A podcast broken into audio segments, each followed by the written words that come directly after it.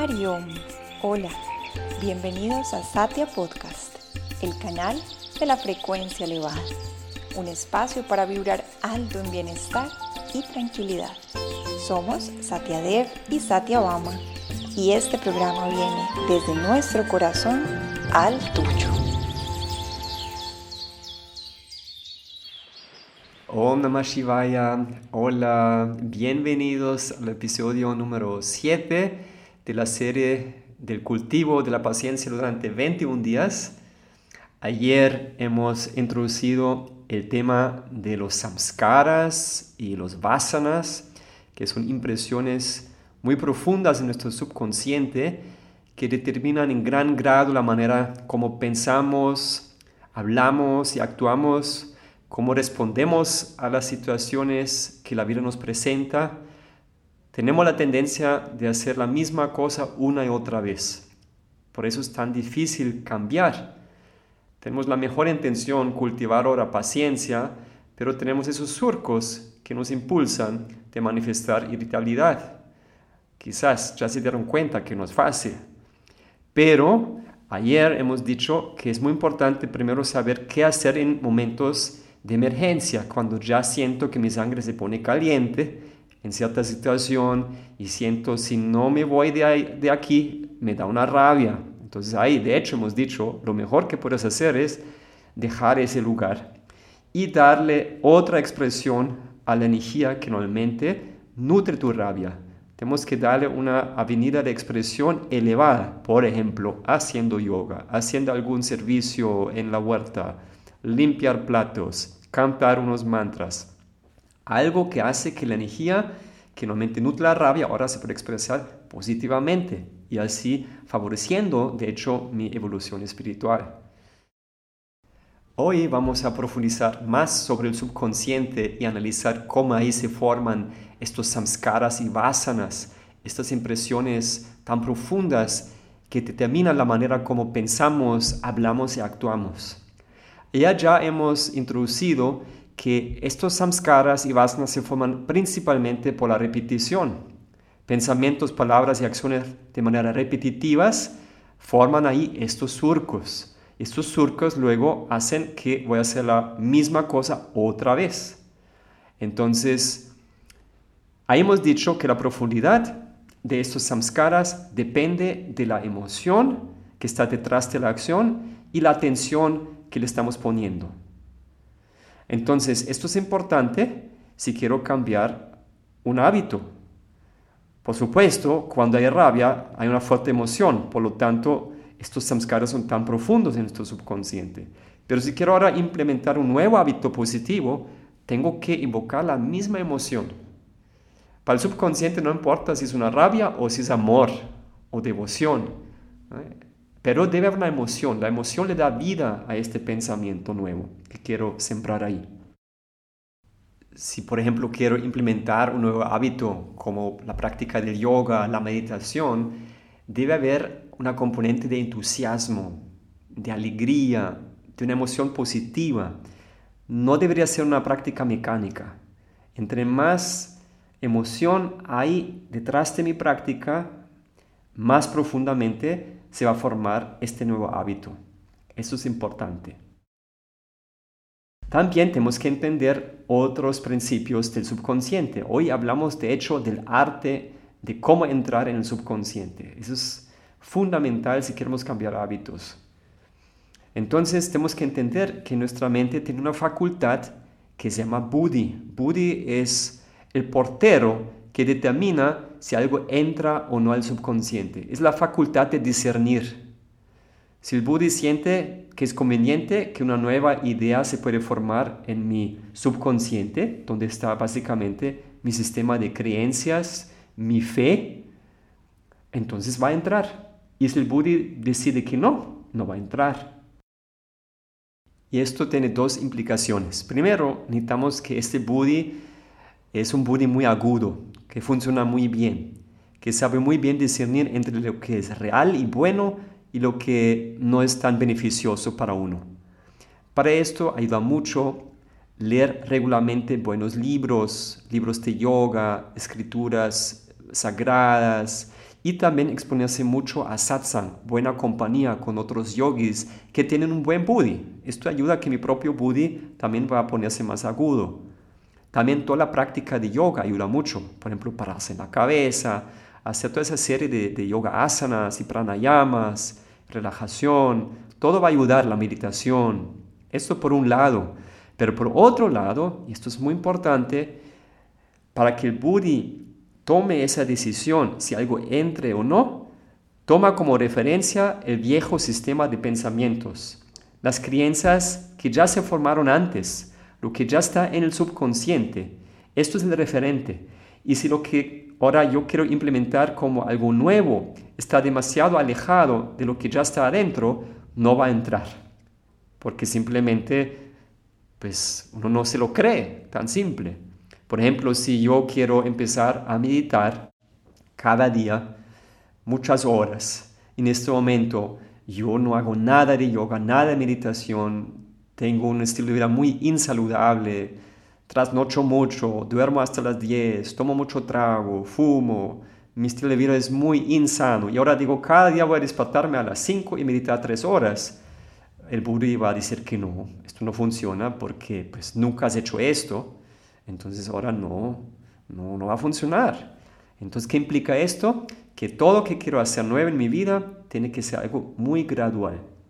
Es mejor cada día un poquito que una vez de repente tratar de hacer algo eórico, poco a poco, cada día un poquito. Y poco a poco vamos aumentando la dosis. Entonces así funciona, tenemos que entender esto. Entonces, esto es una componente importante. Otra es lo que ya hemos mencionado antes, la emoción y la atención que le damos a este nuevo pensamiento positivo, a esta nueva virtud que queremos desarrollar, también determina la profundidad de lo que queremos cultivar. Entonces, si quiero, por ejemplo, cultivar un hábito como hacer yoga, como meditar, cultivar una virtud como la paciencia, no puede ser algo seco. Tiene que ser algo donde yo cultivo también entusiasmo en esto. Y para tener entusiasmo en esta práctica nueva positiva, como el cultivo de la virtud, vale la pena mucho el satsang, la buena compañía, como asociarme con otros amigos que también quieren lo mismo y como grupo hacerlo. Esto ayuda muchísimo. Hay un componente que es muy fundamental y es que siempre hay un placer sugerido en lo nuevo que quiero hacer. Por ejemplo, piensan en la publicidad. Ellos son muy expertos en el arte de entrar al subconsciente para manipularnos. Entonces ahí, por ejemplo, piensan en la promoción del cigarrillo, digamos Malboro. Ahí ves un chico muy guapo en un caballo eh, con un cigarrillo en la boca y dice el sabor de la libertad. Pues fumar no tiene nada que ver con la libertad, pero está ahí esa componente del placer sugerido. Si yo me fumo ese cigarrillo, voy a ser como este chico tan guapo en su caballo.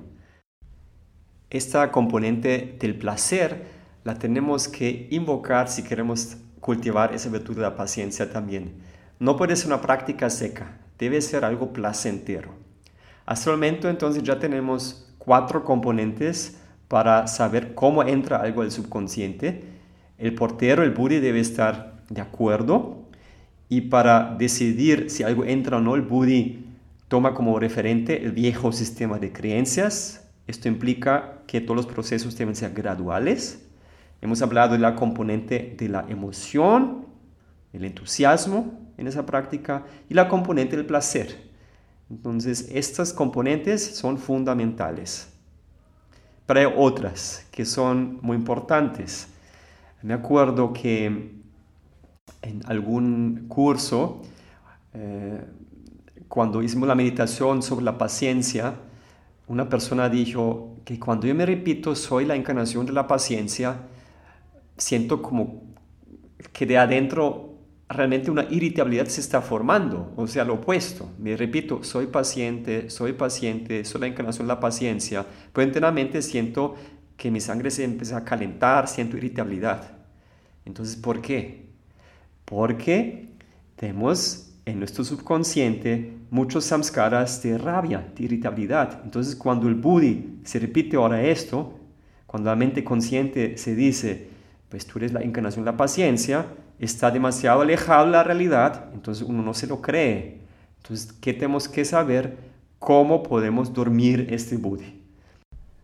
Para que cuando yo me repito esta autosugestión, soy la encarnación de la paciencia, ese buddhi no genera ninguna oposición. Y ahora Satyabhama va a profundizar sobre ese tema que es fundamental. Satyadev nos acaba de decir la clave. Tenemos que dormir ese portero que llamamos Buddhi. Y esto lo logramos cuando se genera en nuestro cerebro una onda cerebral conocida como alfa y otra onda que también se conoce como teta. Los estados alfa están relacionados con estados de profunda relajación y teta con meditación profunda.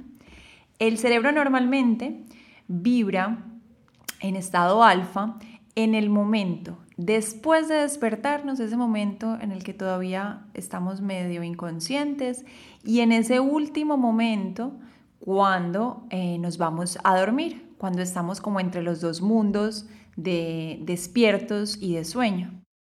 Entonces, en esos momentos nuestra mente racional está dormida, pero nuestro subconsciente está plenamente abierto.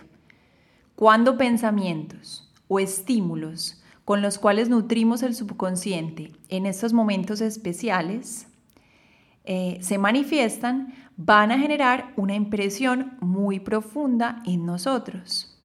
El primer pensamiento por la mañana, en ese momento donde apenas nos estamos levantando y se está despertando todo nuestro ser, determina la cualidad del resto del día. Y el último pensamiento antes de dormir, la cualidad de mi sueño. Por eso especialmente en esos momentos tenemos que evitar exponernos, exponer nuestra mente a noticieros, chismes, redes sociales, cosas negativas en la medida de lo posible, al máximo.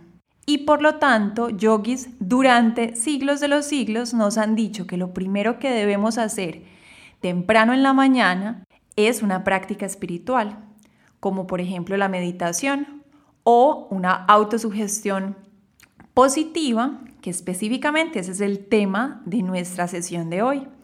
Y también que esto sea lo último que hacemos antes de dormir. Si en estos momentos nos repetimos una autosugestión positiva, el portero del subconsciente no se va a poner porque está relajado. Y entonces esa nueva onda entra con mucha facilidad. También como yogis o como practicantes espirituales o como aspirantes a ir más profundo, podemos inducirnos eh, estos momentos alfa con relajaciones profundas conscientes. Por ejemplo, lo que conocemos en yoga como shavasana, la postura de relajación, ese momento de relajación consciente después de una clase de yoga. En ese momento es ideal repetirse autosugestiones positivas que ya vamos a introducir en este capítulo una más general y en el capítulo siguiente, en el próximo, en el próximo episodio, una eh, más específica. Al finalizar eh, el siguiente episodio, los vamos a guiar en una relajación muy práctica y muy deliciosa de 10 minutos o aproximadamente, donde vamos a incluir ese elemento de las autosugestiones. Y como parte de esta serie de 21 capítulos, de 21 días para el cultivo de la paciencia, también vamos a incluir una práctica de yoga nidra. Para quienes no estén familiarizados, yoga nidra es el sueño consciente, el sueño, el sueño yógico.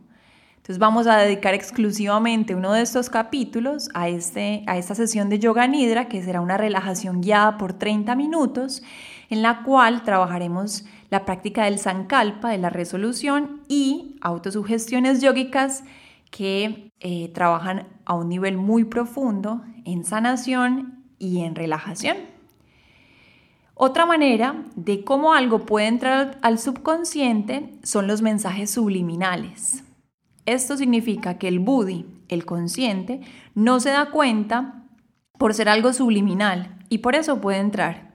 Por ejemplo, en el cine muestran o mostraban durante eh, la película una imagen muy rápida de una Coca-Cola. Y ni nosotros mismos nos damos cuenta porque pasa tan rápido que no lo notamos, pero el subconsciente lo absorbe. ¿Y qué pasa? Luego de la película o en el momento en que se daba como esta intromisión, inmediatamente sentíamos la necesidad de tomarnos esa Coca-Cola. Nosotros tenemos que usar ese método de mensajes subliminales de una manera positiva. Por ejemplo, podemos anotar la virtud que queremos cultivar o la autosugestión que estamos trabajando en un pequeño papel y ponerlo en la mesa de noche o em, tenerlo muy cerca a nosotros cuando estamos en ese espacio cerca a nosotros donde vamos a dormir o donde nos estamos levantando. O por ejemplo, también lo podemos tener en la pantalla del computador, escribirlo como, como en, el, en el screen. ¿Para qué? Para recordarlo en cada momento. Y quizás no lo leamos conscientemente, pero esa repetición constante va entrando muy profundo al subconsciente. La repetición es fundamental. Recuerdan que les hemos dicho en varias ocasiones, como decía nuestro maestro, como dicen los grandes yogis, siembra una acción y cosechas un hábito. Siembra un hábito y cosecha tu carácter. Siembra un carácter y cosecha tu destino. Si cada día dedicamos un poco de tiempo al cultivo de ese nuevo hábito, que en nuestro caso es el cultivo de la paciencia, poco a poco se va a ir formando y se va convirtiendo en nuestro carácter y por ende en nuestro destino. Pero es importante que lo hagamos repetitivamente y que lo hagamos con, con atención y con entusiasmo. Ahí donde ponemos nuestra atención, eso toma mucha fuerza, ahí se va toda nuestra energía y eso se amplifica. Simplemente no darle más alimento a las rabias, permitir que se manifiesten y que pasen y poner toda nuestra energía a la paciencia. Y así va creciendo. Ahora por hoy vamos a, vamos a compartir una autosugestión general que Swami Shivananda recomienda. Es importante que esta autosugestión, como ya les conté antes, lo, la repitamos en un momento de relajación. Entonces, una recomendación, ahora que estamos con este compromiso consciente, con esta práctica consciente de desarrollar paciencia en 21 días, recordar, repetir 20 veces, idealmente 20 veces, es un muy buen número, antes de dormir la autosugestión y 20 veces después de despertar esa autosugestión. Antes de quedarnos a dormir, es un muy buen momento, nuestra mente está en paz, en calma y empezamos a repetir la autosugestión. Y una vez nos levantemos, generemos esa práctica también de antes de pararnos de la cama, repetir esa autosugestión, que eso va a ir transformando nuestro carácter. La autosugestión es la siguiente y les recomiendo que en este momento cierren los ojos y simplemente traten de interiorizarla. Cada día, en cada aspecto de mi vida, me siento mejor, mejor y mejor. Cada día, en cada aspecto de mi vida, me siento mejor, mejor y mejor. Cada día, en cada aspecto de mi vida, me siento mejor, mejor y mejor. Esta autosugestión abarca todas nuestras dimensiones. Es muy completa y de verdad nos empodera para tener un carácter, una vida, una práctica mucho mejor. Es como un sol que irradia todos los rincones de nuestra vida. Entonces, les voy a proponer como tarea que anotemos esa autorresolución. La podemos anotar en una agenda o, como lo sugerimos anteriormente, en un papel bonito, ponerlo en la mesa de noche para que nuestro subconsciente esté todo el tiempo absorbiendo ese mensaje subliminal. También lo podemos anotar en el screen del computador, como el descansador de pantalla. O también una de las prácticas que, por ejemplo, personalmente he adoptado es poner dos alarmas en el celular yo lo pongo a las 10 de la mañana y a las 2 de la tarde que me parecen buenos momentos, no necesariamente las pongo para trabajar la sugestión, si soy honesta, lo que hago es que las pongo para recordar a Dios, para hacerme consciente de esto, pero puede ser que apliquemos estas dos alarmas para anotar la, eh, la resolución, la autosugestión y sabemos que cuando suenen esas alarmas, dejamos lo que estamos haciendo, cerramos los ojos, nos conectamos con la respiración y repetimos varias veces. Cada día, en cada aspecto de mi vida, me siento mejor, mejor y mejor. Cuando queremos cambiar un hábito, ya lo hemos dicho muchas veces, debe también haber un compromiso de nosotros. No es simplemente que en estos 21 días, con la información que se va a recibir, ya nuestro carácter va a transformarse, sino que tenemos que hacer nuestro compromiso personal. Entonces, tres tareas ricas, fáciles, divertidas, con el alma, porque sé que me estoy trabajando y que estoy poniendo mi cuota de esfuerzo para lograr que esto suceda en mi vida. La primera es anotar esta autosugestión y repetirla, como ya les he propuesto, 20 veces antes de dormir y 20 veces después de levantarse. Esto lo recomiendan las escrituras, no es algo como que nos estamos inventando. Segundo, recordar que después del episodio número 4 dejamos una meditación, es un capítulo únicamente con esta meditación analítica en la que vamos trabajando los, las desventajas de la irritabilidad y las ventajas de la paciencia, también cómo vamos invocando esa presencia de un sabio, cómo sentimos que se, nos inundamos de paciencia, que es de verdad muy potente esa meditación, además que es guiada, entonces es muy fácil de verdad simplemente ponerle play, sentarnos, cerrar los ojos y hacer el ejercicio. Háganlo diariamente, comprométanse con esa meditación y la tercera es esa práctica de autoanálisis de la que Satya de verdad es tan em, devoto, que ya también nos habló de ella en el episodio número 5. Entonces, tres tareas que son prácticas que hacemos con todo el gusto y con todo el amor, anotar y repetir las autosugestiones. La segunda es hacer la meditación que está en el audio después del capítulo número 4 como un anexo.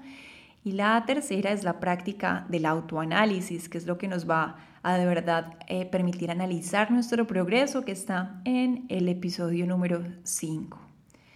Con eso nos despedimos por ahora, como siempre muy agradecidos con su sintonía, con su presencia pues en el astral, pero lo sentimos muy cerca en el corazón, esperando que estén inundándose de mucha paciencia, que de verdad estén viendo la transformación en sus relaciones y no siendo más, un súper abrazo y nos vemos en el próximo capítulo. Hari Om.